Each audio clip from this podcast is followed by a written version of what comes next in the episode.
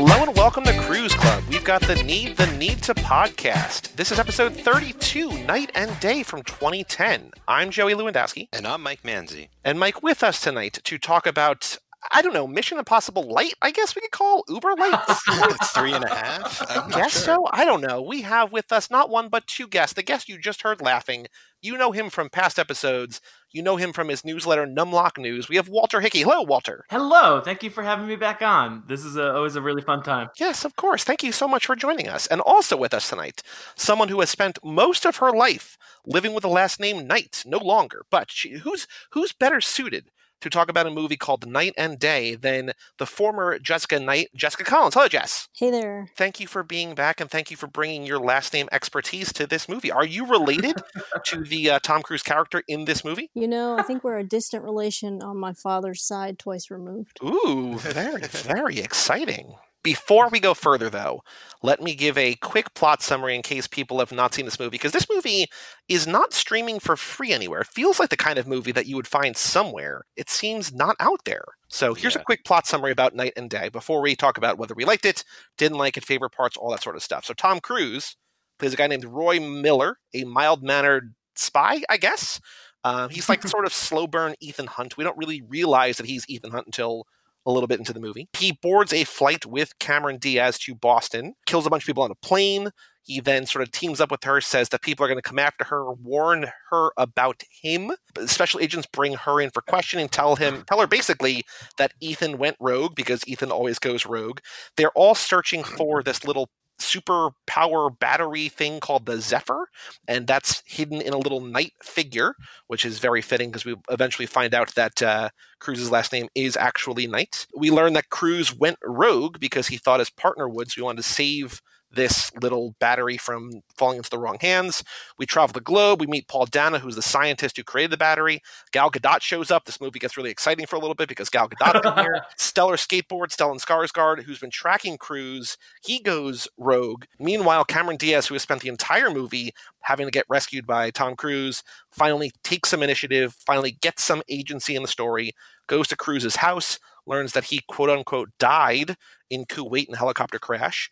Um, she gets taken by the bad guys. Cruise rescues her again. They run with the bulls, which is amazing. Stellar Skateboard gets the battery, explodes, which is kind of cool. Cruise gets shot, but he survives. He gets brought in. The CIA is going to basically kill him. Cameron Diaz rescues him, and then they live ostensibly happily ever after. I do have a question for everybody up front. There are two versions of this. I don't know if you know that there's two versions. There's a theatrical and an extended. I know that Mike watched the theatrical I watched the extended. Jess and Walter, which version did you watch? Did you watch the like two hour extended or like the hour 45 ish theatrical? I was theatrical. I've seen both. From what I gather, the theatrical is probably a little bit better. The movie censorship website says that the extended version offers a little bit more backstory into Cameron Diaz's character. You see more about her, like why she wants to restore the car, all that sort of stuff. You know, the gift to her sister, Maggie Grace from Taken, from Lost, who's getting married. We got another Lost connection coming up in the next movie, oh, Mike, yeah, too. We got Lost connections. So there's a little bit more there, and there's a little bit more action, but it seems like for the most part, the extra eight or nine minutes that it adds aren't vital. So if you th- saw the theatrical, I think that's totally fine. I think what we've learned, Mike, through both TomTom episode, TomTom podcasts, is it seems like the theatrical is usually better. Mm-hmm. Yeah, so far, yep. All movies should be shorter. This All is movies this is, should be shorter. Agreed, every movie agreed. deserves to be slightly shorter than it currently is. This is just a universal fact of movies. All right, so Jess, let's start with you. I have a question for you. Do you remember why you signed up for this one? Is this a movie that you particularly like or love, or is it just a random one you picked? And then, if you had to pick a favorite part, what is your favorite part of Knight and Day? I love this movie. Okay. I have zero shame that I love this movie. I signed up because I love this movie, not just Easy. because my, you know, former last name is part of the title. Mm-hmm. My favorite scene in this movie is the diner scene. Oh, okay. Oh, oh my God, it's so good. Yeah, yeah that's the, I. I would say if I had to pick a scene, that's my favorite scene. When when they meet up with her ex boyfriend. Stay yes. in the booth yeah, just stay in the booth. On a broader scale, what do you love about this movie? Uh, do you love a lot of Tom Cruise movies? Do you love this more than most? Is this where does this rank among your your favorite Tom Cruise movies? I think we all know that Legend is by far oh, and boy. has Hell is yeah. and always will be my favorite movie of all time. Mm-hmm. There's there's never gonna be there's never gonna be another one. this is pretty up there. I watched this movie Friday. My cousin and I watched it. My cousin is also a huge Tom Cruise fan. Shut up, Mike. Yes, shout out to my cousin Mike. Mike Knight? No, unfortunately, he doesn't have a cool last name like Ah. I do. Sorry about that, Mike. It's just so much fun, and it feels like it's basically Ethan Hunt trying to find a date in between his Mission Impossible movies.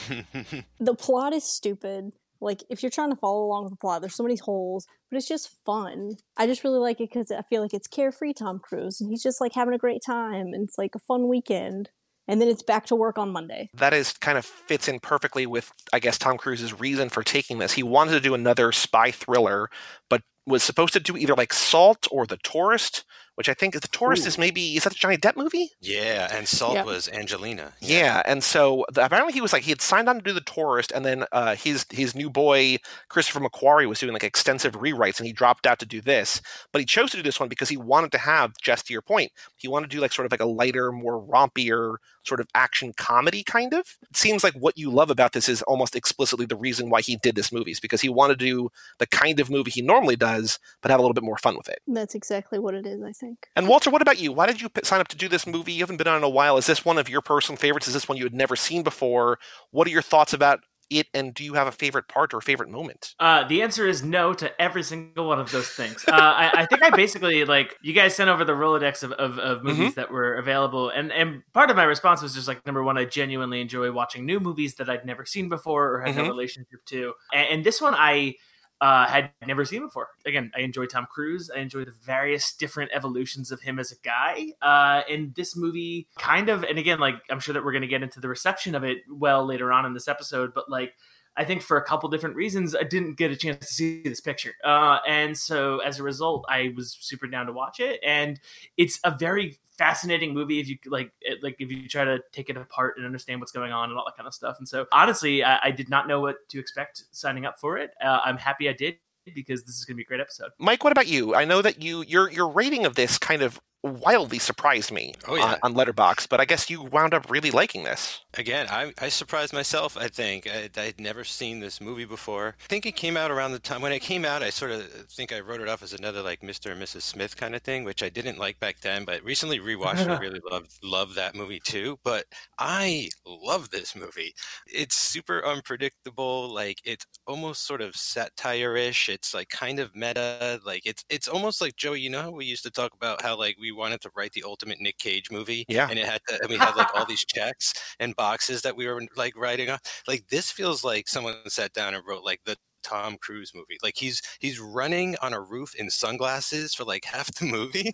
Like it is everything. I mean, I just had so much fun like from beginning to end and I don't know, I also loved how it's sort of like all through Cameron Diaz's point of view and everything. I mean, there's so much to go into. Yeah, I just had a great time watching it. I wish that I did. Mm. I uh, oh no. I don't think this is a bad movie. I remember watching this at my parents' house. I think this was a movie. I'm, I'm a terrible gift giver to my parents because they because they basically what do you buy for parents who basically have everything? You know, like not and that's not like a it's it just it's not like a brag like that they're well off or anything. It's just like I've never known what to get them because I either didn't have money for a long time or like they just you know whatever they need to get. And so I think I got this for for one of them for some holiday because I was like, oh, my mom kind of likes Cameron Diaz, my dad likes Tom Cruise. This seems like a movie they could both like. And I remember watching it and being like, oh. And so I watched it again today, and I think for most of the movie, it's fine. I don't dislike it. I think it's fun. I think it's enjoyable. I think the Mhm. Pamplona running with the bull scene is an all-time great. I think that's incredible at the end. But I think for the most part, it's just it's just a mind-numbing kind of two hours. And I'm a little I don't want to get too feminist or whatever here, but I feel like the Cameron Diaz character has given like absolutely no agency throughout most of this movie. Only when she's finally able to do things on her own do I feel like, oh, like this is enjoyable now. I just feel like she's running around like I- get that it's kind of like if one of us was tagging along with Ethan Hunt on one of his missions and like we were just getting in his way. Like I get the humor there, but it just feels like she is so bumbly and I just didn't connect with it. And I wish that I did, but hmm. I don't know. But yeah, my, my favorite part though, for sure, is that bike chase through the bowls in Pamplona because man, oh man, that is a lot of fun.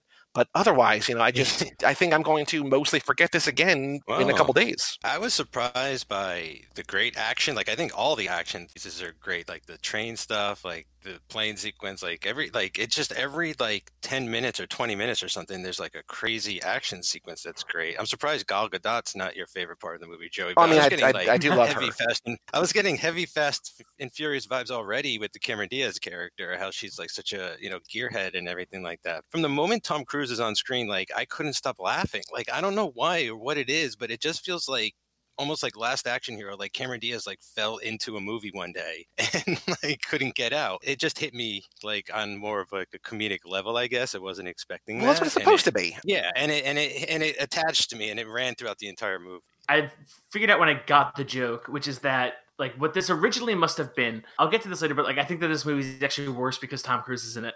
Bold take. Uh, but I think that what this was pitched as is just like, hey, you know what we've never done? Uh, what if we looked at a uh, the Bond girl and literally just saw her journey? Like, what's it like? She passes out. She wakes up in a Oh, new yeah, place. okay. The guy's doing like it's basically like what if you accidentally threw in a woman who has to go to her sister's wedding and then made her the Bond girl. And then what's the experience like for her? It's got like it's got all the beats and syncopation and excellent set pieces of a Bond movie. And part of that might just because I've been watching Bond movies lately, but like this seems like it it was written probably when the first writer was on it. Uh, it was probably a pastiche of Bond and the use of Bond girls. And then when writers two through fourteen took a stab at it, it changed up slightly. I think that's the weird thing is that by the end of the movie, I was like, oh, this is a Cameron Diaz movie, but like it's sold and it's told like it's a Tom Mhm. Cruise movie. And I Yes. think that there's a confusing protagonist issue. It should be interesting because that because what you just described sounds like a great movie. This is kind of close to that, but it also feels like other movies that try this, like you know, the isn't it romantic movie with Rebel Wilson from last year, where she's like, I'm in a rom com, I know I'm in a rom com, and that didn't work. Or there's that new Ryan Reynolds movie, it's like, I'm in a video game, like hopefully that works better. But I feel like there's these movies that like tries to skew what it is, and it kind of connects but doesn't quite.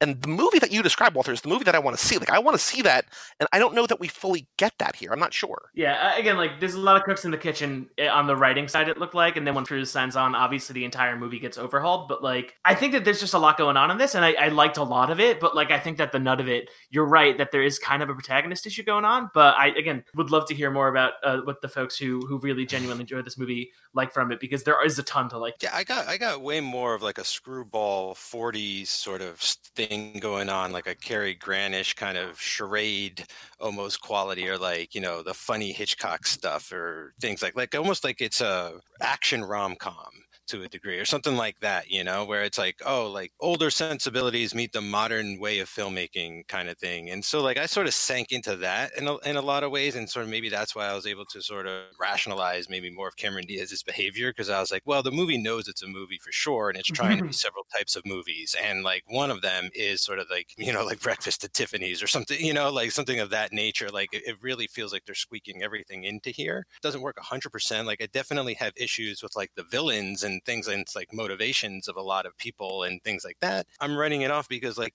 the action is so amazing and like it, it just came off so well. I wonder if we just know too much about Tom Cruise's character. Like I think that what you're I think what you're saying Mike about the villains issue is I think it's it sort of pertains to Cruise a little bit too in that like if he was just a series of tropes Oh yeah, I could have used without his parents kind of thing. You know, like suddenly they're like the McMillionaires and he's like sort of tucked them away and made uh, like that was very weird. Like I would have rather have gotten more the one arms dealer trying like why does he want the Zephyr? I mean, I know everyone wants it because it's powerful, but like Right. there's a line where he's like, "Oh yeah, that guy wants it too."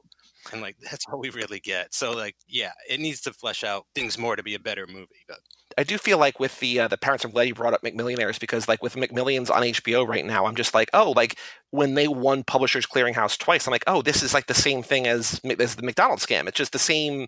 There's just people pulling the strings, but in, except in this case, yeah. it's Tom Cruise instead of Uncle Jerry. It's different. Jess, like what? A, what about this? I mean, I know that you sort of describe it. Like, can you defend? I don't want to call these faults or flaws, but like, I want to hear more about why you love it. I want to. I want to dig into like what you connect with in this. Is it just the the carefree atmosphere? Do you love the Cameron Diaz element? Like, what about this? Do you, like, do you really love? So here's the thing. I feel like when I'm always guessing, I'm always the person that's just like, I like to watch the movie to watch the movie. I can give a crap that the plot like really makes zero sense, or the fact that Cameron Diaz is just like totally starstruck by Tom Cruise. Because let's be honest, if it was me and I was Cameron Diaz, I'd be starstruck by Tom Cruise too. Well, I think would that's I like- think that's like a big question in the movie, right? It's like, Yeah. should you trust a stranger or should you trust a stranger when he looks and acts like Tom Cruise? I mean, Yeah. if if he looks if he looks and acts like Tom Cruise and he's just like he's like, hey, I'm I'm the guy, and you're like, okay, I'm gonna follow this guy around because Yeah. either either he's gonna give me the action packed weekend of my life for the shitty wedding that I'm going to that I really don't even want to be in for my shithead sister. She's my sister, I love her, whatever. But hey, there's this cool dude. Let's go hang out with him. Like, hell yeah, I'm gonna follow him around. Maybe I'm gonna die, I'm gonna take a bullet. It doesn't matter. I'm gonna go out and I'm gonna be happy. It was gonna be great. All right. It's not two hours wasted because it's two hours where like you don't have to try very hard, which is one of the reasons why I love reading stupid books sometimes. It's just you don't have to put too much effort into it. You just watch the movie, like you're just along for the ride. I get that. Yeah, every once in a while you got to pick up the Da Vinci Code. I feel like this movie kind of suffers for me in a, in a way that like I'm watching it for Tom Cruise and I don't love Tom Cruise. Like it's just the specific lens that we're watching it for this podcast. Like it's it's it's a weird thing to do. Like if I was just watching this as a movie, I think it might be a little bit different. I also think that it was closer to what Walter was saying before. I think I would like it a little bit more too. But it's just I don't know that this is a great Tom Cruise movie because due to real life scheduling, we're recording the Ghost Protocol movie or episode tomorrow night. And so I also Mm. watched that today and I was like, holy shit, like going from Mhm. this to that, like, oh my like it's it's night it's Yeah, pardon the pun, it's night and day. Like it God damn it! No, no, Yeah, yeah. guys, it's been great. Thank you for having me. I'm always delighted to come on. I'm out. I'm done. I'm, t- I'm pounding out. That's too much. I am saluting, I am saluting, tipping the cap. But no, but like it's just like like Steve Harvey. He's it's- walking it's- off. it's the send up of the thing and then we get the thing and it's the best thing it's so good and i get that this isn't trying to be mission impossible but man Yeah, I think the issue is we got it back to back. yeah Tom Cruise as a human being is always a fa- like where he's at at his point in his career, what roles he's taking, all that kind of stuff is always kind of in the ambient background of of what we talk about with Tom Cruise movies. And so this comes obviously at an interesting time where he's finally got a footing with his uh, Mission Impossible franchise that's kind of trucking faster than ever, but then very little else that he's trying to kind of combobulate on the side. Uh, did Jack Reacher bomb yet, or is that before? no that's this? coming a couple years later did you just real quick side note did you do for 538 did you do the four or five types of tom cruise movies or is he not one you did No, I totally did that. I have very few memories about precisely how it broke down. It's probably it's mostly early career versus late career kind Okay. of stuff. Where we're firmly in the middle of what is undeniably the weirdest stretch in his career. So he does Mission Impossible 3 and comes off the highs of that, right? Then he goes to Lions for Lambs, where he basically plays Marco Rubio. It's like, oh, okay. Then he plays Tropic Thunder, where he's just an aging, balding, angry studio exec as a cameo, fun, weird, whatever. Then he does Yeah, Valkyrie, where he plays a Nazi. Then he's in Yeah. this, and then he's in another Mission Impossible movie. And then he's in Rock of Ages. yeah, this is a weird gauntlet of Cruise, isn't it? I think that a lot of what we were what you're seeing now with Cruise, at least now in the like the period that we're talking, is like he has a good franchise, but Tom Cruise is 57 years old and cannot be Ethan Hunt forever. And as a result, like you can see that with the Jack Reacher stuff. You can see that I think to a lesser extent with this one. You can see him attempting to like, well, what's the next franchise that we're going to lay the groundwork down for? Amicable spy, but more romantic comedy component to it is a viable angle that you could potentially run with for a while. He's, I think, trying stuff out experimentally, which is always interesting. But like, yeah, the thing with Knight and Day is that like if you imagine this movie but instead of Tom Cruise being it, it being a two-hander and he's like the co-lead and even honestly first build and if you instead imagine like a Henry Cavill in this role and he's firmly supporting and then Cameron Diaz is kind of given a much more elevated position and, and gets more auto- like not autonomy but like more centrality to Mhm. it right I think that it's a better movie in some interesting ways but I get totally why he did it to all your points there, Mike, what we're seeing here is that Cruise is kind of, I mean, in a much bigger, higher A list level, but he's in the same place as Nicolas Cage, right? Because he's like an aging action star to a certain extent, right? Mm-hmm. He's the one who mm-hmm. can't really see the spotlight. Because, like, if Tom Cruise is in your movie, he has to be the star, even though this isn't really a Tom Cruise movie. This is supposed to be a Cameron Diaz movie. He's trying to figure out what's next. And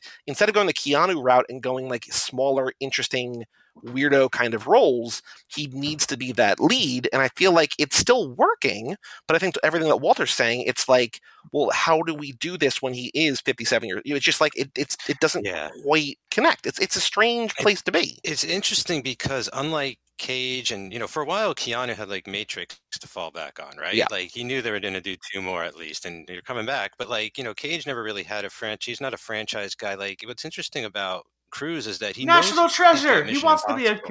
I know. We hope. Fingers are crossed. But like, what's interesting about Cruise is he knows he's got Mission Impossible in his back pocket, right? And he knows like he owns that. So like he can go off and make take chances, kind of like he can Yeah. make Knight and Day as like a one off, right? And he'll go and make like Oblivion, and it's like there's not gonna, you know, that's a one. You know, like he. I don't feel like he's starting trying to start more franchises, but he is trying to sort of like branch out in that action genre. So it's like, okay, an action comedy, an action sci-fi, an action, you know what I'm saying? Like he's sort of branching Well- out in the genre a little more. I think. I want I want to push back on that a little bit because if you look at all of his non Mission Impossible work after 2010, which is Knight and Day, you have let's set aside Rock of Ages. You have Jack Reacher, which is unambiguously a play for a franchise. Mhm. You have Edge of Tomorrow, which is unambiguously a play for a franchise. You have The Mummy, which is unambiguously a play for a franchise. I think he's trying to get a second thing that he can ride off into the sunset in. You know, A- and, I think Hmm. that you're right in the sense that he's trying to make new stuff. But I think that like Knight and Day, this strikes me as the kind of thing where it can evolve into a Mr. and Mrs. Smith thing. Capers and spy movies have always worked. If it had hit, I I bet that you would have had a, a second and a third and a fourth and so on and so forth. Yeah, that that Dark Universe thing I totally forgot about. Like wiped that from my mind intentionally. Like Jack Reacher, I see, but Yeah. that just is such more of a subdued sort of thing. It's really almost feels like CSI on the big screen and kind of thing. But I yeah, it is very franchisey, and I don't think Edge of Tomorrow was conceived that way. But it's definitely, thank goodness, they're they're making another one of those. So it is cool. What is kind of weird about where he's winding up is that I sort of see it as like a hybrid of your two points of view. It's that like I don't know that these are necessarily like some of them explicitly are being franchisey, like the Dark Universe, but I think some of them are just like what could be a movie that we tell in one or two? Because it feels like and whether it's just because he's getting too old or they're not a hit as big as they should be or just it just takes a while but it feels like instead of doing franchises he's doing like movie plus sequel right? Like he's doing a second edge of tomorrow he's doing second top gun he's the two jack reachers right? It just feels like whether the sequel doesn't do as much or it's it takes time to get there or whatever like maybe he is going for that but it seems he's in an interesting kind of rhythm or cadence where it's like one off movie gets a sequel and then stops. Now he's too old for Jack Reacher. They're going to replace him. We're going to do a TV series or whatever they're doing. They're going to reboot it without him. It just feels strange that he is still a movie star, still an action star. And, you know, we still have a decade to go. We're finally, we're closing in. We're still way ahead of where we are with Tom Hanks. This is the first film that he released during the Obama administration. Okay, that's that's interesting. That's interesting because yeah, he didn't do any in 09. We're 11 years ahead of Mhm. Hanks now. So like we're flying through. We're getting modern, but it feels like it's not the beginning of the end, but this is definitely a different era. You know, Mike, we've been Yeah. talking for like 5 or 6 episodes about like this sort of weird stretch that we're in, but maybe we're still in a weird stretch cuz like outside of Edge of Tomorrow, has there been two out of the last like 15 movies have been like a really big, fun, exciting new thing? It just seems like a lot of them are like introspective or kind of not as big as they could or should be. Well, I mean, they're certainly not like dramatic showcases. You know what I'm saying? Like he's not going to sit behind a desk for 45 minutes and talk to Meryl Streep, or he's not going to, you know, go cross country with his brother. You know what I'm saying? Like he's firmly in a mode. Mhm. It's just like I can't, you know, it just keeps shifting around in weird ways that like I can't quite track. But he seems to be like content where he is because it doesn't seem like he has like that dramatic shit to fall back on anymore because he hasn't been doing it, you know. And whereas like you know, well, Cage has cornered the VOD market, but like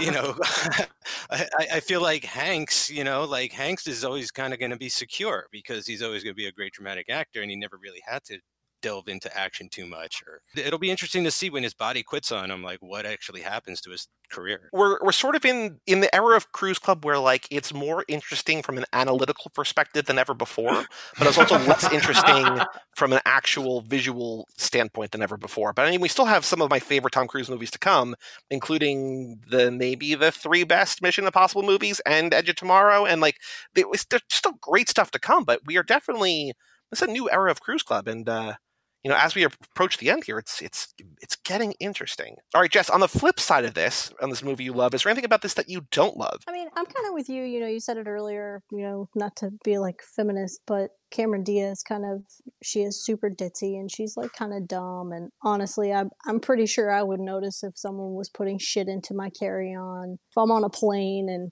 everyone's kind of passed out. I'm not just going to be like, "Oh, this is fun." you know, that part of it that part of it irritates me and it'll always irritate me, but it doesn't take away from the fact that I still love the movie for what it is of Sure. just being it's just this playful. I feel like Tom Cruise is just he's in this movie to have fun, to take a break from what he's doing and like doing all the action stuff. I don't think he was doing it to make it like a, a great movie. Mhm. I think it's just kind of like I don't know. I feel like if I was an action actor, I would want to kind of take a break and take a step back to do something kind of fun and lighthearted just for a little bit before I jump back into okay, I'm going to go get my ass beat for real in a more serious movie. And I do wonder because we have now Cameron Diaz returning from Vanilla Sky. Like, I wonder if they hit it off on that movie Oh. because she's not the lead of Vanilla Sky. She's only in maybe a third of the movie. But I wonder if they just had some kind of, you know, on screen, off screen chemistry or whatever, and just like, hey, like, let's do this together again. I'm not sure. I also, he was not, I don't know if he was the first choice because it seems like as he dropped out of The Tourist, at one point, Chris Tucker was attached to be the lead, and Eva Mendes was Oh. going to be the Cameron Diaz role, which is a wildly different movie Mm. than the one we got, I think. And also consider for the lead role here Adam Sandler and Gerard Butler, which are also wildly different movies. Oh, that could have been good. I was thinking a same-sex kind of situation, or I was. Oh, I don't, I don't know, like no, no, I don't think together. I think that uh, Oh, each in the oh, cruise oh. role. I don't know if this was ever, yeah. I could see Adam Sandler being sort of like dumbstruck by Gerard Butler. Like that would be kind of good. But or, or like you could even do like Angelina Jolie and like me or whoever, right? Like some, some- what? I'm just saying in general, like you could play with the gender of this too, and like I feel like that's that's what I was thinking too, because I was like, man, like if I was on a plane and this was going down, and like Angelina Jolie was like acting like Tom Cruise was and all this, I'd be just as sort of like flighty and and ditzy and stupid probably. Sure. Quick sidebar in terms of critical reception, this movie has a 52% on Rotten Tomatoes, 49% audience score, 46 on Metacritic. It, I think it kind of fly. Well, budget of 117 million, domestic made 76, worldwide made 261. So it was not a huge hit. Oh, it was a flop. It made like four million dollars in its first weekend. It was like bad. Yeah, Right? it, like it, it worldwide made up for it, but I guess that's just because Tom Cruise is an action star worldwide. But still, like it, it was not the hit that they wanted it to be. So it's it's uh, it's mixed at best. I think the the tepid reaction, and I think that this is a movie that is overall just kind of fun and forgettable. But Walter, what about you? What about this?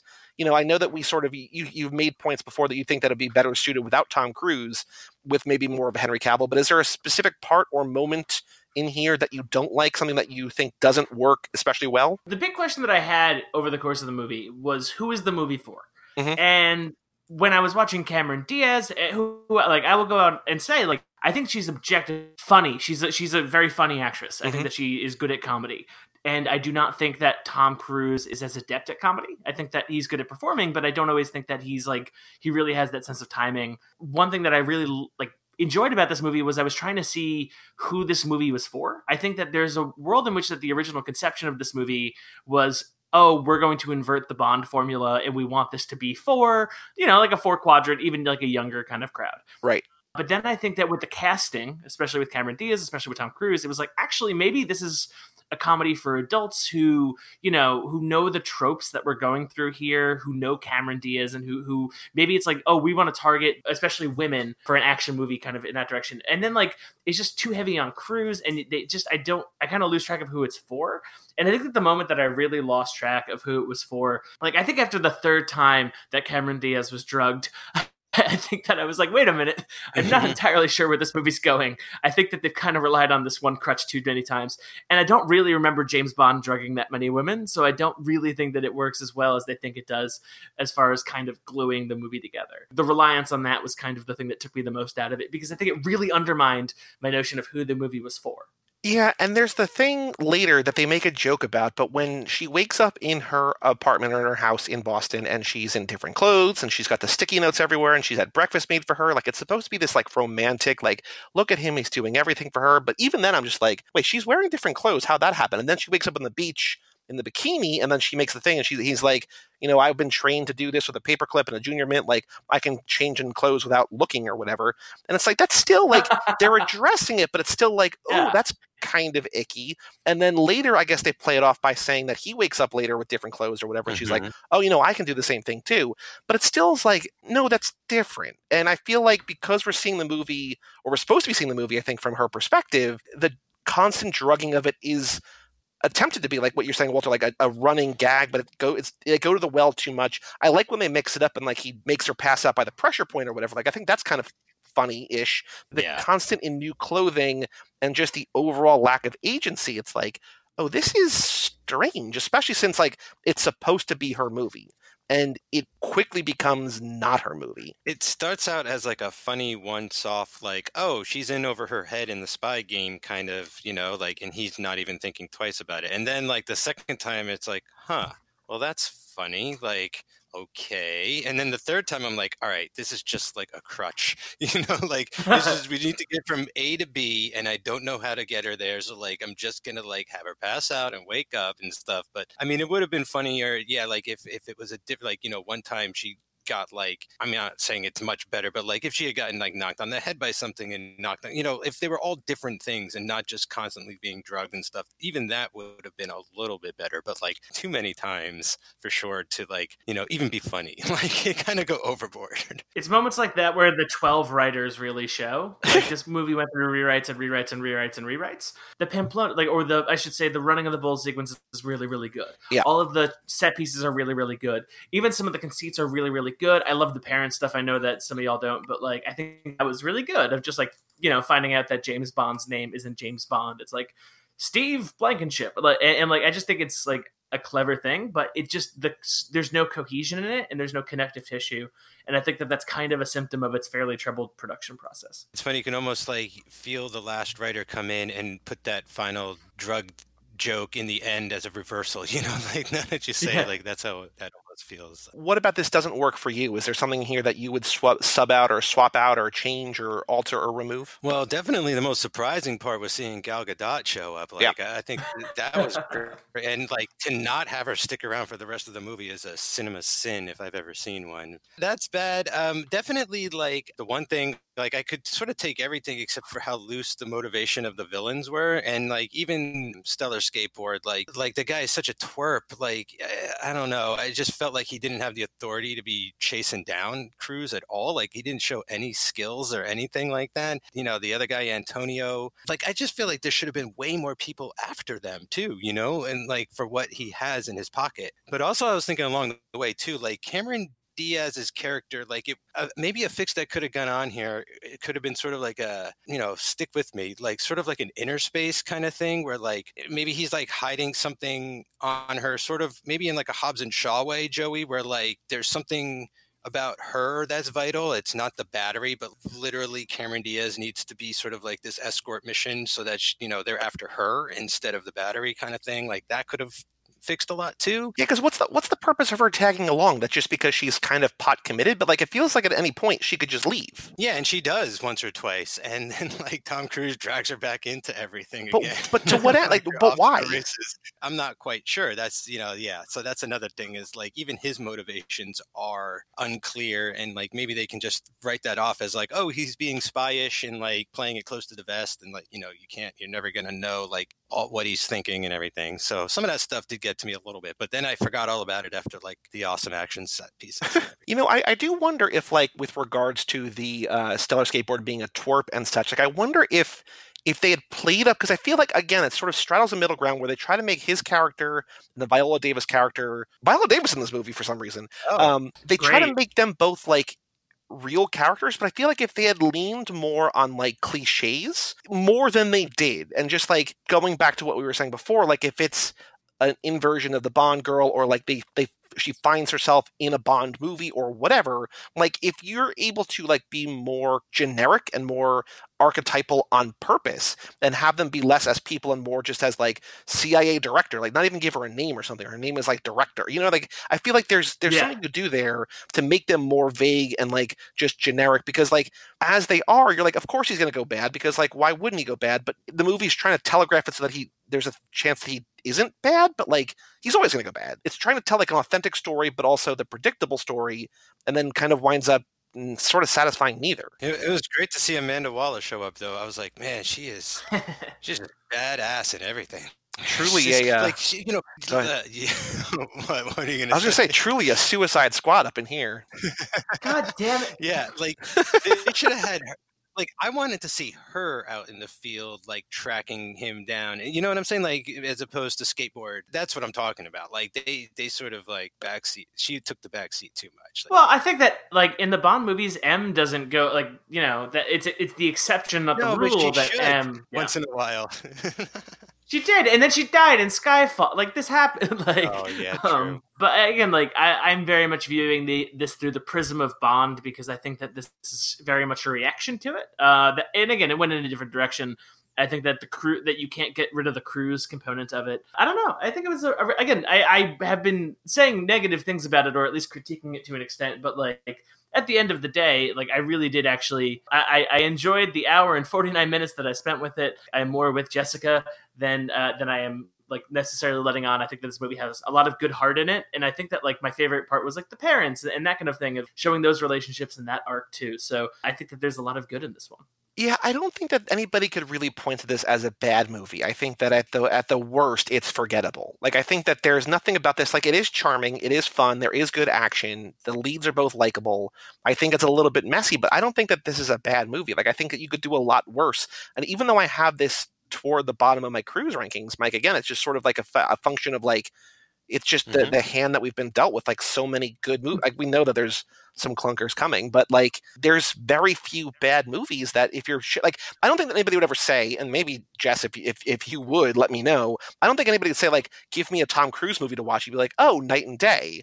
But I don't think that this is like we we got rid of worst movie in the awards for a reason because like this is not a bad movie like this would be one of his worst movies but like it shouldn't be in the running for that kind of award because it's not a bad movie. Yeah, I I think we can all we all know that I would safely say that this is not the Tom Cruise movie I would recommend. No, you uh, your uh, Tom Cruise has a little bit longer hair and has a uh, more elfish and druid like, or I don't even know what's that movie and about. He's not, and he's not and he's not wearing pants. He's so. not wearing pants. It's about how Tom Cruise saves the unicorn, the last unicorn, and turns the princess back from her shadow self and oh, defeats boy. the demon getting a headache just listening time. to this description again. Awesome. Thank you, Mike. Sorry, what? Appreciate that. What's happening? Any other thoughts about Knight and Day? I do want to point out that Tom Cruise eats ice cream twice in this movie, and he wears mm-hmm. two different pairs of sunglasses, and he runs at least twice. A guy does hang off a link of sausages out a moving train window, which I thought was a nice touch. But any other thoughts about this before we play a couple games and nominate this for some awards? I think it's interesting as a James Mangold movie. Uh, I think that he's an interesting director. And I think that it kind of comes, everything after it that he's made has been pretty solid gold. Yeah, solid Mangold? Yeah, solid Mangold, exactly. Jeez. oh god! If you do one more pun, I swear to Christ, I'm never. I mean, you're just setting me up, though. You're setting me up. So, I mean, he had done Logan. He had done Ford v Ferrari. He did Wolverine. I think was after this, right? So, I mean, he's done solid, solid stuff after this. Three Ten to Yuma's before. Walk the Line is before. I, I think Girl Interrupted. Like, oh, huh. yeah. yeah, it's he, it's a this is a very like he's a very competent guy, and I would say that again, like for its many flaws, I do not think that any of those, any of those whatsoever, are in the direction. I think that it's a really good looking movie. Uh, it's very watchable. The action sequences are great. Action sequences tend to be much more like choreography rather like it's just it's real good. I think that it, there's like an MVP of the movie. I think it is to an extent him because it's just like really he did I think the very best that he was able to do and i think that like everything that is compelling and, and visually interesting about this movie of which there's a lot is is i think in his it, from him you know yeah. Yeah, I think he's a really great action director. I'm not so sure about like, you know, how emotional he can get. Like, you know, I wasn't really feeling it so much during Cameron Diaz's little montage where like we sort of see her back to her day to day life kind of thing. And sorry, Walt, but like the parent stuff, I know that was supposed to sort of like tug a little bit more at the heartstrings and things, but I just was like, oh, I'm just not, I'm just not like getting it. I'm just not there with that with that stuff. But like the rest of the stuff, like I think he's like exceptional. The only other thing I wanted to mention was Paul Dano because I don't think we mentioned him at all. And for quite a like small sort of like throwaway role where you could really just cast anyone, like I feel like casting him sort of just like added a lot. And like that's what Mangold I think did. Is like he took a script that is very sketchy, and he made it work, you know, well enough. Yeah, I, again, like I'll come to the defense of the parent scene because I think that that's the scene where she realizes that there's actually something to this guy, that it wasn't all lies. That when he joked like I was a Boy Scout, actually Eagle Scout, like that, like that when she makes the connection Oh, of yeah. like no, he like has made sacrifices. He he does have people that he's looking out for, even if he's not allowed to. Like, and, and that he's not entirely full of shit. I think is that was kind of a critical moment. Like that's where she I think has her most agency because she is going there with uh, expecting the worst, and then there's some like genuine like oh there's a heart in this cold blooded killer he has told me about that I did not trust him on, and that that kind of propels the rest of the movie forward. I like that. I like that description. Jess, any other thoughts about uh, Knight and Day that we have not covered yet that you want to get off your chest before we play some games? No, I just feel like it's one of those movies where you grab an alcoholic beverage or several and some snacks and you play a drinking game while you're watching it and it just gets exponentially more fun. Are you describing your weekend? Did you guys play a uh, drinking game when you watch this on Friday? I didn't, but I drank an entire bottle of wine while I watched this movie and it was great. There you go. That's you know, just every time Tom Cruise is on screen, take a sip. I'm gonna rewatch this movie, and I'm not just gonna rewatch it once. I'm gonna rewatch it about four or five times because every goddamn time I watch this movie, a presidential candidate drops out of the race. And I expect it to happen a couple more times. Like, You know, yeah, you could make Super Tuesday very simple if you watch this four or five times tomorrow. oh yeah, yeah, I would love that. First up, first question. We've played this on every other Tom Tom episode before. We obviously have the other podcast, the Tom Hanks podcast, Hanks for the Memories. If Tom Hanks were cast in the role of Roy Miller, aka Roy Knight, aka whatever his la- first name is, Knight, do you think this works? Would Tom Hanks be able to play this role? Or if not, where would he play? Could he play, I guess, the Stellar Stellar skateboard role? But what do you guys think? Could he play the Tom Cruise role in this movie? What I realized watching this movie is he made this movie. It's the man with one red shoe. He's the Cameron Diaz character. Oh, in really? movie. Yeah, yeah, yeah. you know, And I it's didn't like the that movie either. thing. No, that movie's terrible. but I think I'm with Walt too. Like I don't. I think you know, if anything, he's yeah, maybe Stellan Skarsgård, maybe the Paul Dano. You know, I think a peripheral role, but he, I don't. Unfortunately, I don't ever see him jumping out of an airplane anytime soon on camera. I think he could also play the Viola Davis role if we want to. I mean, not that we want to take another oh, role away from a woman, but he could also play that sort of distinguished CIA director role. Jess, what about you? Do you think where, where do you think Tom Hanks fits in this movie? Does he fit in this movie somewhere? Hold on, I have to say something. It's Peter Sarsgaard. What do we? Oh, we've been saying. Yeah, we've been saying Steven. Wait, no, You've his name? Stellan. You've been Stellan. saying Stellan Skarsgård the whole time. It's the same. Well- It's the skate. It's, so it's it's it's perfect skateboard. Fine, it's fine. I, I can't tell them apart. Although I know Bill is it. Pennywise. Not even the same. Are they all family. related? They're not They're all not even the related. sa- it's not even the same one, family. Yeah, Oh This boy. guy is married. Peter Sarsgaard is married this to one's Maggie married Gyllenhaal. to a Gyllenhaal. Yeah. Yes, yes. Okay. No, I don't think Tom Hanks could do this. I don't. It doesn't work for me. do you think uh, Stellan Skarsgård could do this? I think that his son, not Bill, the super Yeah. tall one. Wait, there's guy, a taller one than Bill. Eric Yeah, the one True in, um, What's his name? Yeah. He was in Yeah, what the Bombshell, hell- oh my Joey, gosh, as the what heck is Canadian his guy. He could do it. Okay. Follow up question. Now that we know that Tom Hanks probably could not play this role, we found someone on Twitter named Harperfect who said that you could change. And again, I think if, if Ethan Hunt can do it, he can do it here too. We could change Tom Cruise's character name in any movie to the name Lightning McQueen, and not a thing would change. Do you think Knight and Day still works with either the McQueen family in Boston? Hell yeah, absolutely Irish name for sure. Or as Special Agent Lightning McQueen. Sure. I mean, I think it makes the movie better this time. like, that's an additive, yeah. Uh, I think that that's a little bit too much mustard on this particular hot dog, but honestly, I think that it wouldn't necessarily change the content too much. Again, uh, I don't think that Tom Hanks could do it. I think that literally, if everybody except Cameron Diaz was British in this movie, it would be an excellent movie. yeah, Uh, okay. Because I think that you need like if you're gonna go Bond, then I think that you need to triple that. Like you have a stupid MacGuffin, you have like a techie guy who's not Q enough, you have a a, a CIA director who's not M enough, you have a, a secret agent who's not Bond enough. Like there's all of the raw material there, but I think that they err by making it American because I think that that takes it away from that which they're actually truly pastiching. Not Bond enough is a great name for something, like a band or something, but not Bond enough. I like that a lot.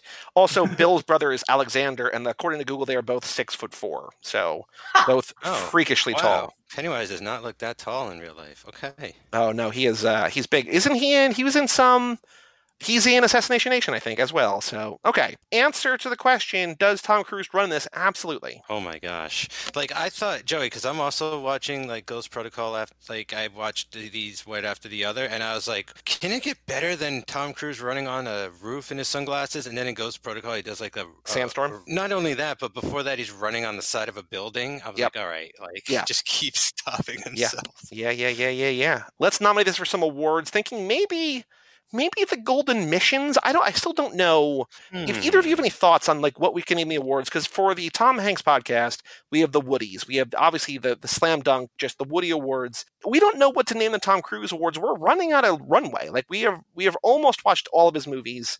I don't know what to name. We don't know what to name these awards. Any thoughts on what we should name the Tom Cruise Awards? Yeah, I think they're going to be the sunglasses at the end of the day, but we never know. It's interesting with Tom Cruise is that he's very hard to pick out a thing about him that is unique because the whole kind of package is the deal. The Sprinties. Ooh, that's not bad. I do like where you're head. I, I do like where you're headed, Walt. I think that's. I think 'Cause, we're. I mean, yeah, because you don't want to call them like the runs. No, no, you keep you keep suggesting that on every one we every one of these that we do, and it's never going to happen. a good joke. Stop Well, trying I'm to make that saying. happen. Best film, I'm going to say no. Best of the worst, most fun bad film. We have Cocktail and Mm. Endless Love. I feel like this is in that category. Oh no, You don't think so? Mm, I don't take it like that because I genuinely like this movie like the way it is. But like, but but I feel it's like I was saying earlier. I feel that it's self-aware, right? Like it it it. do- I think it knows that it's like, hey, we're we're not Mission Impossible. We're definitely more hot shots or something like that going on here. Where I don't know if Tom Cruise knows that in the movie. you don't think so? I don't know because I feel like he's playing up the fact that he's like a uh, people melt like just at the sight of me kind of thing, or like I'm such a movie star kind of quality. I think he, I feel like he's playing that quality up more than usual in this, but that's just me. So I don't know. And I will take that back because I do love Endless Love and the insanity of that with Billy the Oh, ah, Arsonist. Jesus, Man, oh man, I might have to buy that movie. That they put out like Shout Factory put that out on like some like fancy Blu-ray Oh, since right. yeah yeah since we did it. So Like the month after we had to track it down. best or worst cruise role, I'm gonna say no because I feel like he could either like it's it's kind of just a generic version of what he's doing as opposed to like an intentionally generic version, right? Like it's it could be more meta and it's not. Or it could be more well formed, like a like for what it is, like Jack Reacher, right? Like at least he feels like a complete Yeah. character, like a different guy kind of Yeah. thing. Yeah. Most badass role, I'm gonna say no. Most daring role to take, Hmm. I'm gonna say no. I mean, I just feel like if you compare this to Ethan Hunt, he's not gonna be Ethan Hunt. I mean, I don't know. I mean, they, he's going to give him a run for Mike, his what money. what ha- what did this movie do to you? Like, did this movie like does this have like He secrets lan- on you? He, he landed an airplane. He ran with the bulls. Like he fought. You know who else like, landed an airplane? giant- Is Tom Hanks. Tom Yeah. Hanks landed an airplane on Oh, the yeah, Hudson, no did. less. That's You can't okay, say so that, I'll that's take nothing. A lot more souls on that plane than this one, Mike. I'll take the plane off the list. I'll- I don't know. I just I, I just really got a kick out of him in this movie. So I mean, you know, we don't have to nominate it. I just I'm not gonna not gush about it. I'm not going to fight you on it, but I'm also not going to nominate it. Um, so take that for what it is. Fair enough. Best fight. Is there a particular fight? I will say the airplane fight here. We can put that on here. Airplane fight's real good. That's a real Airplane good. fight. Uh, Best theme song soundtrack score. I don't remember. no, No, right? Best vehicle chase. Uh, motorcycle chase running with the bulls. Oh, the motorcycle. There's also the uh the tunnel chase, like when she's driving and he's saying, "Open the door, open the door." Yes. Like, yeah, yeah, yeah. so I think Oh, yeah, that this is a very cool. chasey movie. It, listen, if there's the thing that this movie excels at, it is the chase. Like Yeah. it is the action set Mhm. pieces in this movie are bar none for any of its other flaws. It's like it really gets a good chase in. Yeah. Best dance scene. Don't think he dances, does he? I don't don't so. Recall. Best outfit wardrobe. I mean, he has a good looking suit at one point, but I don't think there's anything in here that really stands out, or does it? No, there's, it's not like he's wearing like a neon or any color. Now, here's a tough one, Mike. Best sunglasses. I know you pointed it out, but like, it feels like they're kind of what we've already seen before. Like, it's not like I want the sunglasses from Knight and Day. Like, I went out and bought knockoff Top Gun sunglasses because I wanted the green lens and the gold frames. There's not. This movie is not one I'm like I need those sunglasses, even though right. you know the aviators that he wears while he's on the hood of her car do look great. It's tough, right? Because like a lot of sunglasses look alike, Mhm. uh, and so like I, I can only really picture like the ones you mentioned, and then maybe the ones from Mission Impossible 2 because they explode. Yeah, You know, they they contain his mission, and like they're really weird looking when he puts them on and stuff. So yeah, they just you know I, I didn't really notice. It just seemed like he put on. Well, like, also the risky business sunglasses made you forget risky business Well, sunglasses. Yeah, I mean, but that's what I mean. Like these even felt more like that. Like I was sort of like, are those Ray Bans? Are they Oakleys? That doesn't matter. Like, All right, I'll, I'll put them on there. That's fine. I, I, I got to give you one of these. Best death. So here's a question: Do we want to nominate best death because he his character died, but not really, like not on screen? It's a it's one of those patented dead not dead moments for Tom Right? Cruise's character, right, Joe? I mean, that's a that's a category all on its own. We should have been tracking if we had only known about that. Well, we have that. I mean, we have them all written down. oh, and okay, good. Then we're gonna have to go through That's them data and journalism. nominate one. We have twice an Interview with a Vampire. We have kind of in this movie. We have Vanilla Sky, quote unquote, commits suicide. Uh, he's defibrillated and brought back to life in Mission Impossible 3. In Mission Impossible 2, Tom Cruise dies, but he's in the mask. A look-alike. He's rolled over by a horse and then revived from the afterlife in Far and Away. And then he takes a leap of faith in Vanilla Sky. So there's like six movies and eight or nine times where he dies and doesn't actually die, It's awesome. right? I mean, that's like completely unique to him as an actor. It's got to be right. Like that's all. I think like so. okay, I'll die in this movie as long as they're not really dead. Best line or best freakout? Is there a particular memorable quote from this? I had to dig for a quote in here that I liked that I was going to use as the pull quote. I don't know that there is one here because it feels like he's supposed to be kind of like just, in a way, sort of generic action star without really any kind of like memorable badass line. I don't know. I really do like when he says, "Just stay in the booth." Yeah, and then you should have stayed in the booth. All right, I'll put that on here. Yeah. Yeah, and I feel like Cameron Diaz is given all the freakouts and stuff like that. So like, I he's like that's the thing that really struck me about him in this movie is like he is so casual and calm and cool and collected in the most sort of anxiety driven panic stricken moments that you should be in you know like high speed chase oh it's cool no problem like gotta land an airplane mm, just give me a minute like no problem Yeah. Best sex scene, they do not have sex, even though at one point Cameron Diaz is like, I really want to have sex right now, because that's a thing. Is there anything that he does athletically in this that is. I will point out that he Oh. and Cameron Diaz are doing most of their stunts. A lot of the driving here, they are doing. A lot of the wire work and everything they're doing. Is there anything in here that we want to nominate the best of the best of his stunts through his career? he jumps and falls onto that big thing of like pallets and then apologizes to the guy on the boat. It, that looks like it killed a stuntman. Like it looked like it hurt. Like All right, I'll say jumping onto a boat. he smashes into just a big pile of crap on that and i like again it's stunts so you know that they take care of it but like it was a real good looking stunt like Yeah. Yeah, there were two other moments. Uh, like there was one when he was jumping, building the rooftop to rooftop, and it was like almost a prelude to the Mission Impossible Fallout because like it looked like he almost missed the ledge and then like yanked himself up, and it was kind of a really cool camera angle too when they did that. And I was like, oh, that's real. That's definitely. uh, and then when he sort of fakes his own death and he fall, that's like a really big like I know that's more of like a classic stunt and stuff, but like that's a really big drop into water and stuff, and I'm sure he did that one too. So like yeah, there's a lot of really great stunt stuff happening. On the same coin, is there a scene that we want to nominate for best running scene? I mean, dude, running on the roof like that was just hilarious. I mean, that's my phone right there. All right. But I mean, still, it's is it gonna beat running from? A No, but we can we can we can always call it down. We can call it down And later. then, and then I'm watching that going. He runs from another sandstorm in the dark universe. Like he, it's crazy. Now, here's an interesting one: best or worst love story. I don't think it's best. Is this worst love Hmm. story? Is this up there, Mike, with Bill and Alice in Eyes Wide Shut or Brian and Jordan in Cocktail? Oh, it's no Brian and Jordan. No, like that is they're doomed. And you don't think that these two are doomed? I would say that it's worst. He's always drugging her. Yeah. Well, she's always getting drugged. Like I think. Whoa, he whoa, whoa, whoa, She- whoa, whoa! Hold on, hold hold on. on. No, because the That's bad pretty guys did victim it blaming. also. No, I didn't mean it like that. I'm just saying, like, the bad guys drugged her too. It's not all Tom Cruise. like, it's just she's accident prone, maybe in that manner. I'm sure it'll stop when now that the mission's over. Or do you think they're gonna wake up every day and like whoever drugs each other first, like they have? It's like playing a game. Yeah, Like, maybe. I don't, I don't think so. I'm going to nominate them for uh, worst love story, though. Best ensemble cast, I'm going to say no. But then best non-cruise actor female, I will say Cameron Diaz with a bullet yes absolutely in both Vanilla Sky and Mm. Knight and Day. So now we have here nine awards. Jesus Christ! Best fight, best vehicle chase race, best sunglasses, best death, quote unquote death, best line, most athletic feat, best running scene, worst love story, and best non-cruise actor female. Damn. It always feels like these like middle of the road kind of like not great, not bad movies wind up with like a ton of awards, and I don't know why the science there works, but it always seems to happen that way. It's science. Weird science. Well, Walter and Jess, thank you both so much for joining us. Uh, Walter, if there's anything you want to plug specifically, the newsletter that I just got my monthly statement for, the best $5 I spend all month, if you want to tell people Okay. about Numlock News, go for it. Yeah, absolutely. So again, thanks for having me on. This is always a ton of fun. I write a newsletter. Uh, it is free for the weekday edition. Uh, the five dollars a month uh, that you're referring to gets you a, a little extra on But uh, it's called Numlock. It's about great numbers that are buried in news stories. It's nice and fun. It's a good way to wake up.